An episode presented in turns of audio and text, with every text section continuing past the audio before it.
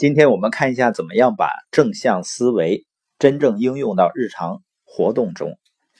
比如说团队建设，为什么有的团队组织活动的时候大家都很积极，但活动结束以后呢，动力很快就消失了？实际上就是没有真正的培养和建立起正向思维，只是暂时把头脑中的负向力藏了起来。所以呢，在有团队成员在讨论的时候，要举例谈一下过去一段时间自己在哪些地方受到负向力的阻碍，怎么样成功的利用正向力解决了困境。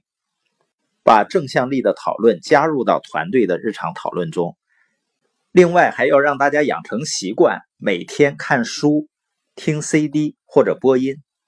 这些呢都能够帮助人们保持正向的思考。还有在日常生活中的运用呢，比如说亲子教育，很多父母呢总想把孩子照顾得无微不至，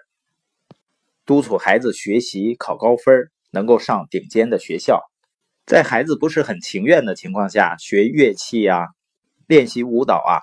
希望呢孩子未来能够在事业上表现优秀，找到理想的伴侣，这样呢孩子就可以很开心，就可以很幸福。但实际上有的孩子们呢每天压力都很大，并没有觉得多幸福。只有帮助孩子建立正向力思维，他们呢就能把未来遇到的所有逆境、失败和失误呢转变成一种机遇，会不断的成长，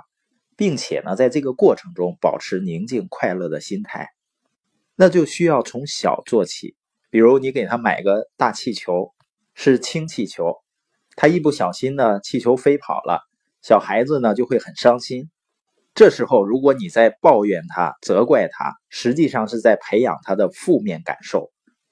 而如果你转变一下他的关注点，说这个气球呢他也喜欢自由啊，你把它放飞得很高，他是不是就会很开心？另外呢可以转移注意力，去关注一些能够让他开心的事情。等他开心了以后呢，再去跟他聊应该吸取什么样的经验，下次呢就不会让氢气球自己飞跑了。这样呢，孩子就习惯于把每天遇到的问题当成一次又一次成长的机会。包括小孩子和小朋友之间闹矛盾了，这些坏事，所谓的坏事呢，都可以转变成学习的机会。这样呢，孩子在以后成长的过程中，就不会因为一些失误、一些挫折去懊悔呀、沮丧啊、自责呀这些负面的情绪，从而呢帮助他培养了正向的思维。还有呢，怎么跟难相处的人去合作？作者提出来，通过正向思维跟难相处的人合作，有几个小窍门。第一个呢，不要煽动他的负向力。一个人的负向力会触发另外一个人的负向力，最后形成一个恶性循环。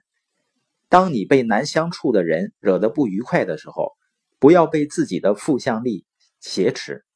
要及时给自己脑袋中的愤怒、厌恶感贴上标签，告诉自己呢，不要过度解读对方的行为。第二呢，就是激发他们的正向力，这意味着你要让他们把沟通当作一种恩赐和机遇，而不是感到厌烦。比如向难相处的人提建议的时候，可以用是的、而且这种方式，先肯定对方，再来表达自己的观点，就能获得他们一定的好感。第三呢，就是帮助他们发现自己的负向力。你可以用迂回的方式跟他们分享发生在你身上克服负向力的好处，这样呢，来激发他们对正向力的兴趣。当然，这个需要对方能够比较容易接纳别人的意见。最后呢，我们再总结一下，负向力呢是指的用负面消极的眼光看待周围的人和事儿，其中呢，批判者心态是最主要的负向力，因为它会强迫你不断的挑剔自己、别人和外面的环境。人的大部分焦虑啊、压力、愤怒、羞愧、内疚的情绪，都是由批判者心态引起的。正向力呢，让我们接受一切事实，而不是否认、拒绝或者怨恨一切。他将每一种结果和我们遇到的事儿都当成是一种恩赐和机遇，而且呢，能够完全不带情绪的去接受这些结果。另外呢，要想削弱负向力，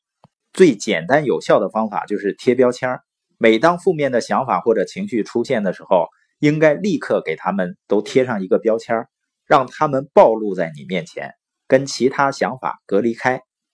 增强正向力的最有效的方法是培养自己的正向思维，通过共情、探索、创新、指引、激活来激发自己的潜能，打造团队的战斗力。